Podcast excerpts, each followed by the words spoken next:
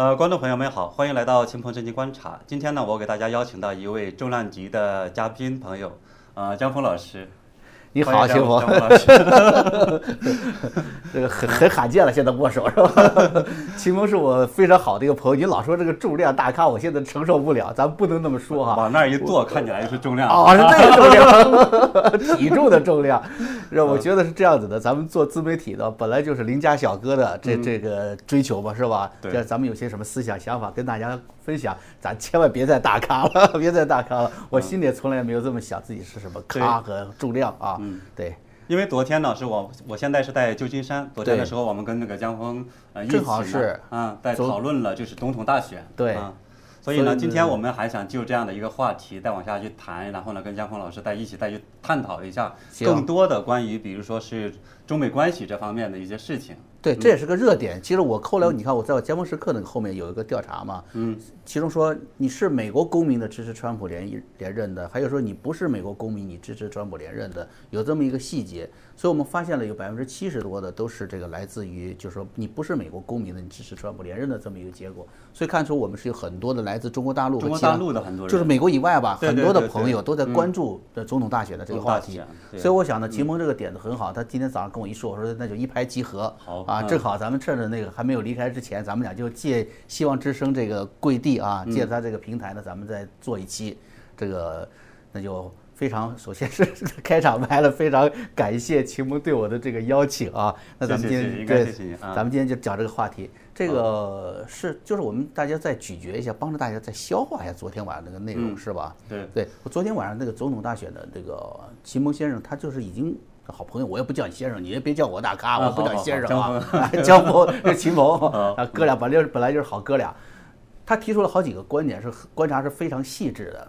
非常细致的，实际上这个细致点抓住一，其实也抓住了就是咱们中国大陆的很多的朋友啊所关注的，就是总统大选究竟跟中国当下的形势有没有关系，会不会影响到中国的未来？对，我记得你说了一个叫什么十字路口和决胜关头，十字路口的美国和呃生死关头和生死关头的世界，其实都跟生死关头的世界就跟中共有关系。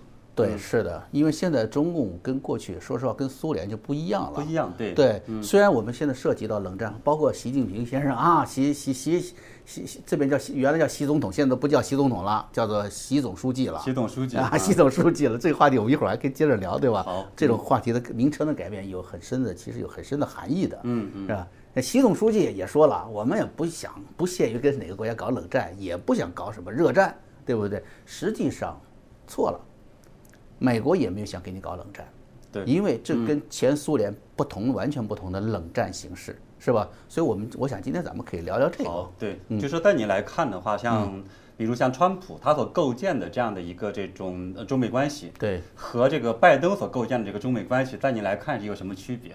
就说他来讲的话，也许说某种意义上很可能像拜登的这个更像冷战，也许。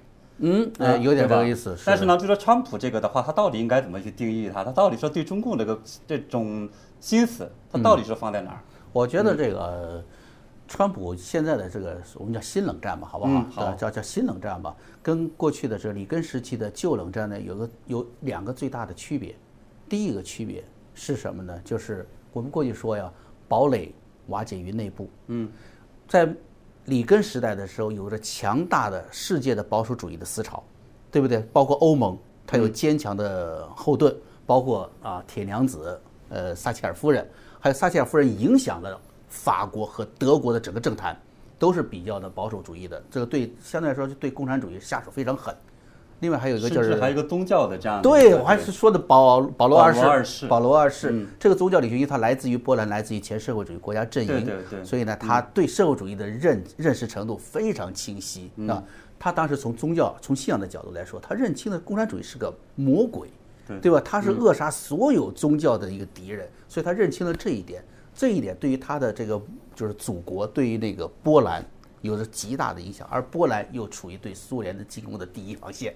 是吧？所以我觉得当时你有一期节目还专门在谈这个。哎，历史上今天我还说过这个呢，对对，是，但是那个，所以我想呢，呃，目前川普难度第一就是他遇到了一个比里根时期的时候的更复杂的一个内部环境。嗯，这更容易从这个我们刚才说自由世界整体来，自由世界现在是甚至包括美国内部来看，都是一个很大的分分分裂的分裂的状态。在欧盟呢，聚集盟友没有原来的力量强大了。对，所以你看，这川普也来回的跑欧盟，不是想去旅游，是去呼喊的。嗯，蓬佩奥也去了很多次，对不对？非常多次，用呃国务卿的身份，以前中情局局长的身份，等于我们叫叫就等于是向欧盟那些领导人爆料啊。是不是到底中共干了什么事情？他们准备怎么干？这个事情很多还没有完全的公布出来，是吧？涉及到一个整个情报系统的一个来源问题哈，对对，还没完全公布出来。但是来回的跑是想去说服欧盟跟自己完全的站在一起。当然，欧也明确表态，不是跟美国站在一起，是跟什么？就自由价值跟普世价值的概念站在一起，是吧？整个自由世界必须团结，啊，我觉得这个是第一点，我觉得是比过去的旧冷战要。有难度的地方，难度对，嗯。第二个一点也是很关键的，就是什么？中共跟前苏联又不一样了。我们知道，如果打苏联的话，当时里根总统在世的时候呢，他当时的这个主要的战略啊，主要是围绕军事和科技就可以了。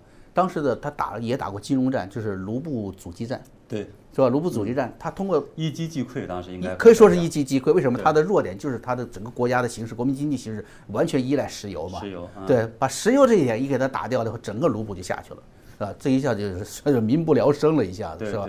所以呢，对前苏联来说，它的整个经济结构是比较单一、比较脆弱的啊。当然，一会儿我们可以再谈，其实中共也有极大的一个短肋，嗯，是不是也给短肋？那个前苏联呢是等于说是你看您说的就一一击即溃，为什么呢？他对西方世界啊，没有这么多的，就是这不联系没深的这种，对，没血，没错，现在盘根错节了的，盘根错节，难就难在这里。我打着你，比如说就像投资金融这事情，我看的是我打中国的，实际上很多这个钱是哪来的呀？华尔街资本在输血呀，华尔街输血在垫底的时候要给他这么多这些企业，那个企业的上市呢，还还在垫底的上市呢。对，所以你看就是这样子的，对金钱的欲望始终是没有终止。对吧？另外有很多我们知道很多西方的这个犹太财团呢，一直在后面扮演的这种角色，对吧？那么我们也相信呢，自中世纪以来吧，整个的犹太社区里面也普遍存在着对社会主义共产主义思想的一种亲近，嗯，一种亲近，甚至是一种根源吧。对。所以呢，我们觉得在这里面呢，呃，中共要比前苏联要难打得多。所以我总结一下就是两点：第一个，堡垒内部分化程度更强。呃，不容易团结。第二呢，就是中共比原来的更狡猾，更狡猾，对对西方的渗透，渗透或者大家这个关系关系盘根错节，是就是尤其是打打断了骨头连着筋，有这种感觉，这种感觉啊，很很难下手啊。所以我觉得这个新冷战跟旧冷战最大的一个区别在这里。那在这种情况下的话，就是我们我刚刚看到还有两个这个呃话题，对吧？关于这种柏林墙的啊，有一个泰德克鲁斯呢，他是。呃，跟接受这个美国参议员，美国参议员，保守派参议员，对，保守他他是接受这个就是呃大纪元的叫做美国思想领袖那个样，他的采访的时候，他讲说是呃要他讲到说就是过去的三十年的时候的话，就是当时呃里根总统那个时候他说在柏林墙，在那个地方喊说戈尔巴乔夫推倒这堵墙吧，对对吧？对，结果呢，他说这个呃当时的国务院的这个人三次把他的这篇这个这段话给删掉了。然后呢，里根三次是是这个事实，对对对，是这样子的，是这样子的。然后他就说呢，整个最后他就喊出了这样的话，他对当时这个呃泰德克鲁斯呢，他就讲说，对美国来讲呢，他这样的一个新呃共就是中国中共这边，它是一个新的这种呃邪恶帝国，嗯，对吧？呃，然后呢，他最大的问题就是要真理呃真相去战胜它，去摧毁它啊啊。然后呢，他说是要。呃，当时他很敬佩的就是里根总统的那个，他叫勇气。他说，当时很多人都问说，那个你通过什么来去打败苏联？里根就说，通过什么？就是我们呃赢，他们输。啊，就这么简单。就这么简单。这是一个理念，这是一个信念。啊，对，就说这一点上来看的话，说在您来看，这个到底有多大的价值？哦，这实际上真是，其实，在整个西方来说，也。在我们在中国大陆长大哈，你也是哈，那秦鹏，咱们都是好朋友，比较知根知底了。对，咱们就从大陆出来的时候呢，实际上说是从无神论走出来的，对神的力量、对宗教的力量、对信仰的力量，几乎是一无所知的。对，嗯，即便是现在在中国大陆，所谓就是说你去上教堂啊，你去拜庙啊，很多的实力主义在里面，也很多也是被三自爱国教会所所所所把里。什么是三自呢？什么自养啊、自封啊，就就就。本来宗教，特别是天主教是必须要是梵蒂冈来认可的，来去认可。对你现在这个这个，我们过去叫什么叫凯撒的归凯撒，是吧？上帝的归上帝的归上帝。现在是好嘛？就是呃，上帝的凯都归凯撒了，是不是？啊，还把这个凯撒的像跟上上帝管？对对对对啊，习总书记管了，管加了一个总字儿嘛，什么都管了啊。所以这是很大的一个不同点。我们走出来后才发现，实际上在西方整个社会，你看的是很平和的。呃，我在在德国生活过一段时间，那德国的你看呢，我当时就很纳闷儿，我说这个国家到底有多大的组织力量？你去看它的很多的村落小镇子，都是三四千人、四五千人的镇子村子特别的多，这样子零零散散遍布全国的村子，怎么能组建我们看第二次世界大战那种电影，组成这么一个黑色军团？嗯，多么大的一种力量！他有没有信念？有，国家社会主义嘛，纳粹嘛，国家社会。他有一个通过国家力量组成的这种，这里面是有内在信念在里面的。嗯。但是这种信念是通过什么？是通过集权强压起来的。但是当然了，这个希特勒给他们画了一个很大的饼了啊，日耳曼的未来，千年帝国。嗯。但是在西方，真正是呃宗教，在基督教、天主教，他们这个整个基督教的这个环境之下呢，人是宽和的，是宽容的。啊，他崇尚的个性的这种社会的发展呢，它是真正的把这个根基啊扎在人性上面的，扎在人性上面，所以它有巨大的根基和力量。为什么里根说我们赢，他们输？只要我喊出来，当时里根是在柏林墙之前，他喊了一个叫什么？就是红色帝国。红色帝国。他喊，这是当时大家就觉得很震惊，你居然敢这么说？呃，不怕这边来报复嘛？对吧？对面对面就是这样的一个这种强大的。呃，这种苏共帝国的一个这种武武器包围着，是。而且后来我看那个，就是说这个，呃，西柏林它实际上是一个非常特殊的一个，它叫飞地，飞地，对对对，周围全部是这个。没错，所以为什么会有柏林空运的这个存在？当时柏林空运也是一个壮举了，那个故事就更多了，那故事更多了，因为当时决定柏林空运这么庞大的战略行动的是什么呢？是叫我们叫现在叫战区指挥官。这美军那个战区指挥官能决定这么大一个跨越军事、政治、经济领域的这么一个行动，要在中国是不可能想象的。那没有习主习总书记的点头，怎么可能呢？是不是点头可能还要有说的，那个飞机跟我们有没有关系？是不是还要跟来炸我们的？对，还还哎呀，跟跟权贵集团沟通好了才行，才能做。所以呢，整个的社会机制都不一样。嗯，西方的社会机制有很大程度建立在信仰的基础上的，这点是我们出来。所以当他就是喊出来说，你看我们要去消灭他，他这样的一个是红色帝国，对，或者是甚至他不说是魔鬼，他说是好像类似共产主义，共产主义提到共产主义，大家其实都认为是魔鬼，是对吧？嗯，过去只是呢说把中国这边看成一个比较特殊的社会主义。他是认为很多时候美国人在很三三十年代就开始，三十年代末对延安的各方面的考察，他认为是中国叫做中共产是个民族主义党，他认为的更多体现的是民族主义。当然，因为当时毛泽东体现的很多民族主义色彩嘛，也对西方进行很多欺骗嘛。一九四零年、一九四二年发表了很多关于。对美国民主的亲和的一些文章，自己亲自写啊，嗯，是不是？然后发发表在这个党报上面的。所以呢，西方呢对他的考察呢，实际上是产生一个误区。所以为什么后来这个奥布莱尔这这个发表演说的时候，他就说了，他说看中国看中共，不仅要听他说什么，还要看他干了什么。干了什么？对，还要关注这些领导人说了什么。对，而且他特别的强调说，他这是一样破产。这个习近平主席。主席是吧？啊，破产的共产就是那个共产主义思想的这个 忠诚信奉者。所以在我来看，他就有点好像跟那个呃，就里根总统当年说对苏共的这样的一种敌视，就是说他的一种一种藐视。你看，说我们要赢，我们他们输，就是因为对当年来讲，在大家来看，这是里根战胜了共产主义，对吧？他所以今天我觉得把他当他把他说出来说我这是一个破产的这种共产主义的时候，我觉得这个其实就表达了一种这种思想。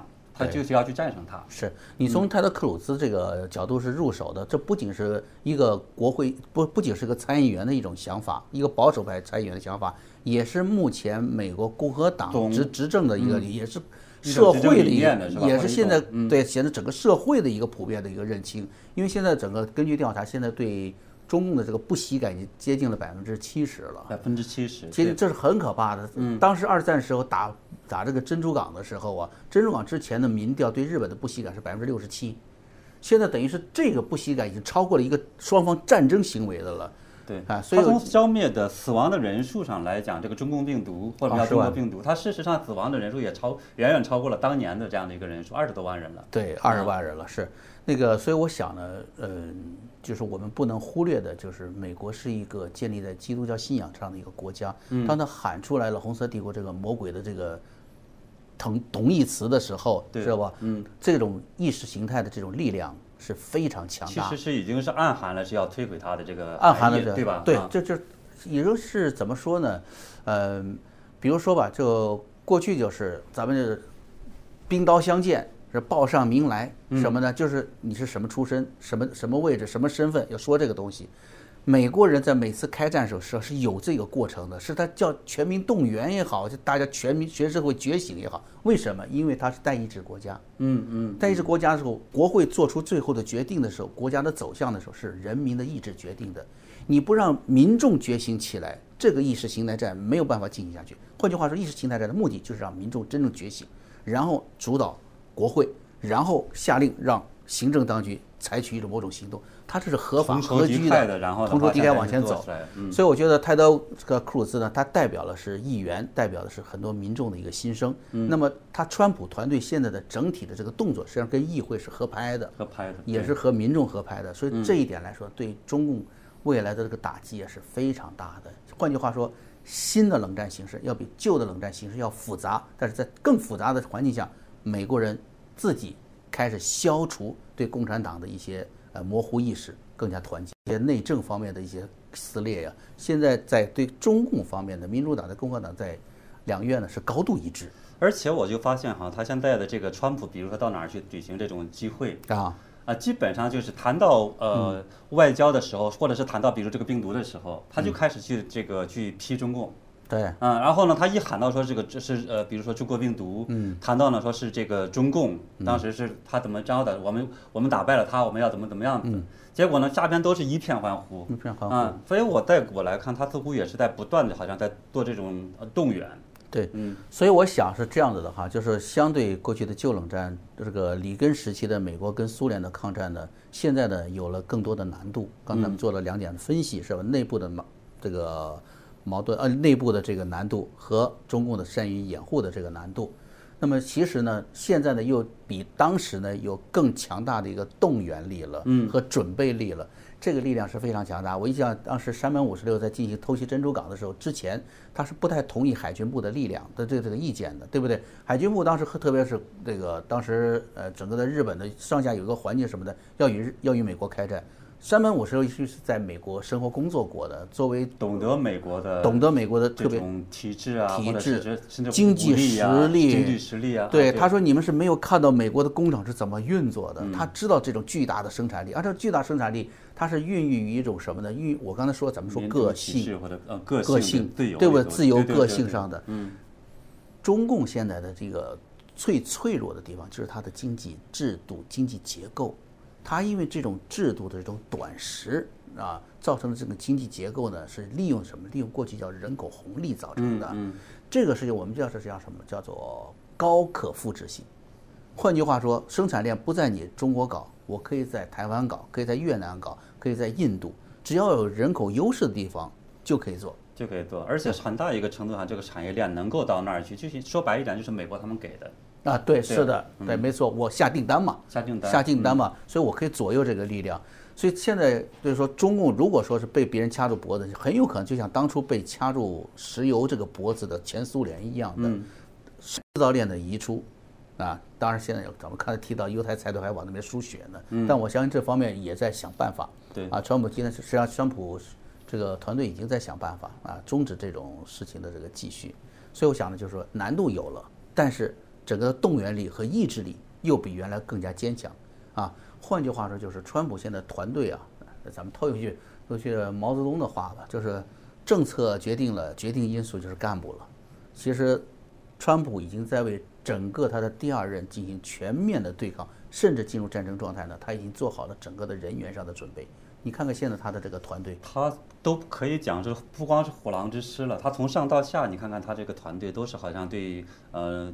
非常实干，对吧？非常他本来就是实用主义政客的，对对对，没有很很少职业政客出来，很少职业政客出来的。而且呢，他这种好像这种意志力或者对中共的这样的一个这种认识程度都特别这种一致。对，你看，包括我们看到这个国务次卿这个呃克是呃克拉克是吧？对，对他呢现在还做了一件事情，从从这个台湾回来去欧盟了，去欧盟去了。对对，去欧盟，我觉得你带你来看的话，他这个有什么样的一个目的？呃，实际上是这样子的，他原来从他的这个主管范围来说，他是管主管经济领域的。主管经济领域，对，他还在去说服那些国家，我看在去放弃华为的五 G。啊，这个就是我想延续说的是这样子的，就是说现在实际上在中共的这种战斗当中呢，你想弱化对手呢，这过去叫是什么？三军未动，粮草先行。你想打掉对方的粮草是非常重要的。曹操当时不是官渡之战嘛，嗯，灭了灭了袁家的这个粮草嘛，所以才能赢嘛。就这样的，你的粮草在哪里？就在你的经济领域。你经济领域如果再生能力，你的这个造血能力没有了，前面就，自自然叫叫不打自溃啊。为什么？你的前线导弹打台湾，没有一个基数的导弹，你就不能形成覆盖。这一个基数的导弹打过去是大概是六到八百枚中程导弹打过去，六到八百枚导弹。后面再生产导弹吗？不行了，没有芯片了！你连好的陀螺仪都没有，你打哪儿去？瞄台湾打日本去了，是吧？我就开个玩笑，为什么呢？就是整个你把你的军事科技的这个断粮了，这个都跟经济有关系。你说的这个华为的这个五 G，在中国那边是一个战略布局，它盯的是未来，盯的是未来整个的下一代人们的生活方式，人们在这种传输方式的方式基础上的一个生活方式，他想占领那个区域，对，他在这个。所以奥威尔的小说是写的是非常清楚的，对不对？那个老大哥怎么看着你，就是这么看着你的。当华为的武器铺展到全世界的时候，老大哥在北京就什么都可以看得见了，嗯，什么东西都可以。可是现在把他芯片给卡死了，把他芯片给釜底抽薪嘛，釜底抽薪是吧？釜底抽薪嘛。所以我觉得像国国务院次新呢，他到了这个欧盟啊，虽然他是主管经济工作的，但是他在现在这场特殊的战斗当中，他却起到了釜底抽薪。打粮草的作用，嗯，所以我觉得这个战略意义上是很很清晰的。而且他到台湾去，我们知道这次到台湾的这次举动，在临行前几个小时突然改了嘛？原来说是去谈经贸协议的，对对对，是不是？咱们就谈买卖的。所以那个干脆也不去了。对对是啊，他他一过去，我说我去那个啥，我就去参加那个李李李李登辉的这个葬礼去追悼仪式去了。嗯，所以这就很强的叫政治色彩了，政治色彩在里面了。所以呢，他虽然谈经济的，到欧盟。像到台湾一样，我可以谈政治；到欧盟也可以谈政治嘛，对，是吧？嗯，虽然谈的是经济，虽然谈的是华为，目的还是一样。但他还有一个特殊举动，哎，九月二十八号的时候，他是在呃发了一个视频，在这个他的推特上边，嗯，他是站在呃里根总统那个塑像旁边，就在柏林墙，柏林墙那里，对对对，勃兰登堡门，他就说是现在呢，说我们呃三十多年前推倒了那堵墙，对。对吧？现在呢，就是中共又建起来另一堵墙，数字的墙，数字的就是防火墙嘛，对吧？长城防火墙，所以呢，他说我们呢现在他就对习近平喊话，他说呃，习近平先生，哎啊，请推倒这堵墙吧。说在你来看，这样的话，他又想表达一个什么样的一个？这个跟刚才的泰德克鲁斯你的那个呃这个启发是很有意义，又回来了，就是还是在意识形态上的加重这个喊话。嗯，哎，等于是泰德克鲁斯是在国内喊话嘛，他现在是走到了德国去喊话，重演当年冷战的这一幕了，是吧？那么既然意识形态的这种决斗是这么的惨烈，不可调和的，必然要发生的，是全面展开了啊，所以这个也是也是吹响了一个号角吧，也是吹响了。好，对。但你来看，就是马上可是要要动员了，是吗？是，我觉得是这样子的吧。啊，这个，呃，在很多大陆边嘛，这中共的媒体吧，其实看不到这一点，还在盲目的一些嗯比较冲动的这些民族主义色彩、民粹的东西在那里。对，特别有意思。我看到华春莹是讲说呢，呃，冷战呢，就是给我们的这种启示是什么呢？是说要我们要。抛弃冷战思维，对吧？柏林墙的倒塌，让我们抛弃冷战思维，让可中大家更呃和平的相处啊。结果呢，他也是泰德克鲁斯，他就讲说，冷战给我们的思维是什么呢？给我们的启发是什么呢？是这就是要干他啊啊！对，是要打中国，就就就是干他，是不是？我觉得现在对保守派来说，他们现在这个观点和行动力基本上都已经调整在调整在一起了。调整，嗯啊。不过反正我们还有一个另外一个思维，就是他现在保守派现在川普现在这个行政团队现在对整个的美国社会这种意识形态的一种动员上面哈，即便咱们就说吧，说川普不能够连任啊，但是行动力可能会比原来要差。但是在下一届的时候呢，他又碰到一个两难。第一是什么？现在如果说是拜登上去了，那么拜登自己的照昨天的咱们说到这个大选的这个问题了嘛？对对，已经提到了嘛？你是亨利拜登的这个问题，这亨利拜登不是说川普突然又兴致来了一个兴致提出来的，而是上个星期这个参议院已经出牌了这个报告了，是不是？拜登说了，我我儿子已经在 administration 前面已经发过誓了，那有 oath 了，但是这个 oath 起什么作用呢？人家的报告已经说了，就是你拿了中国几百万呢。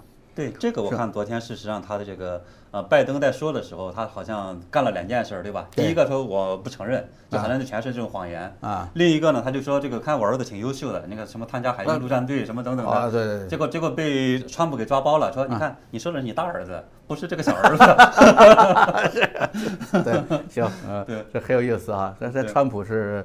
一点都不糊涂啊，一点不一点不糊涂，盯得很紧的啊！你你这个偷换概念，大儿子二儿子换了，实际上是这样的。所以我想说呢，就是你如果让这种所谓叫中国的白手套拜登家族去上去了，肯定会增加灭共的难度。对，但是他已经不能够阻挡一种趋势了。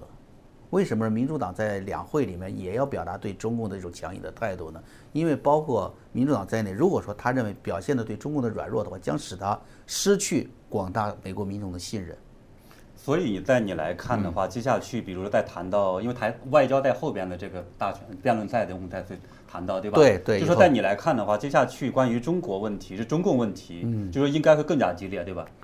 我我倒是觉得这样子啊，如果说中国问题是肯定会提出来，因为大家都会关心。但至于在这个问题上会不会激烈，我觉得未必。为什么？我刚才已经说了，共和党和民民主党在这个问题上已经是高度一致的了，就是在对灭共方面是一致的，但对他是怎么怎么去。去摧毁它，呃，怎么去灭它？怎么去灭它？这个怎么打，大家是有区别的，是吧？那么我刚才表达了，就是你让他一个白手套去打，肯定他是软弱的嘛，嗯，是吧？但他要不要打？他可能至少他的姿态会出现的，对不对？所以这个东西就是怎么说呢？关键关键还是在于美国民众对于整个中共现在一个现状，对中共的本质的认识，这是非常强。当然也包括我们大陆的朋友，包括全世界的朋友，整个华人朋友，对呀，这样会形成一种真正的一种。共识吧，嗯。啊，叫全球灭共，全球灭共，对，全球灭共，形成这种大潮之后呢，是任何人和任何呃组织力量都很难再去抵挡这个潮流的，嗯。嗯。好，啊，今天秦 这个秦鹏这老兄弟呢就是这样子的。观点非常明确，我看过他的很多的文章，我们自己私下也很多的交流，观点明确，逻辑清晰啊，对我的启发是很大的。我说偷，我都是偷偷啊，偷偷我到他那偷师呢。一看推特，我说看看秦鹏对这事儿怎么看的啊，非常优秀的一位自媒体人，是我的好哥们儿。呃，希望你的媒体越办越好。好，谢谢，好，嗯，回头再聊。好的。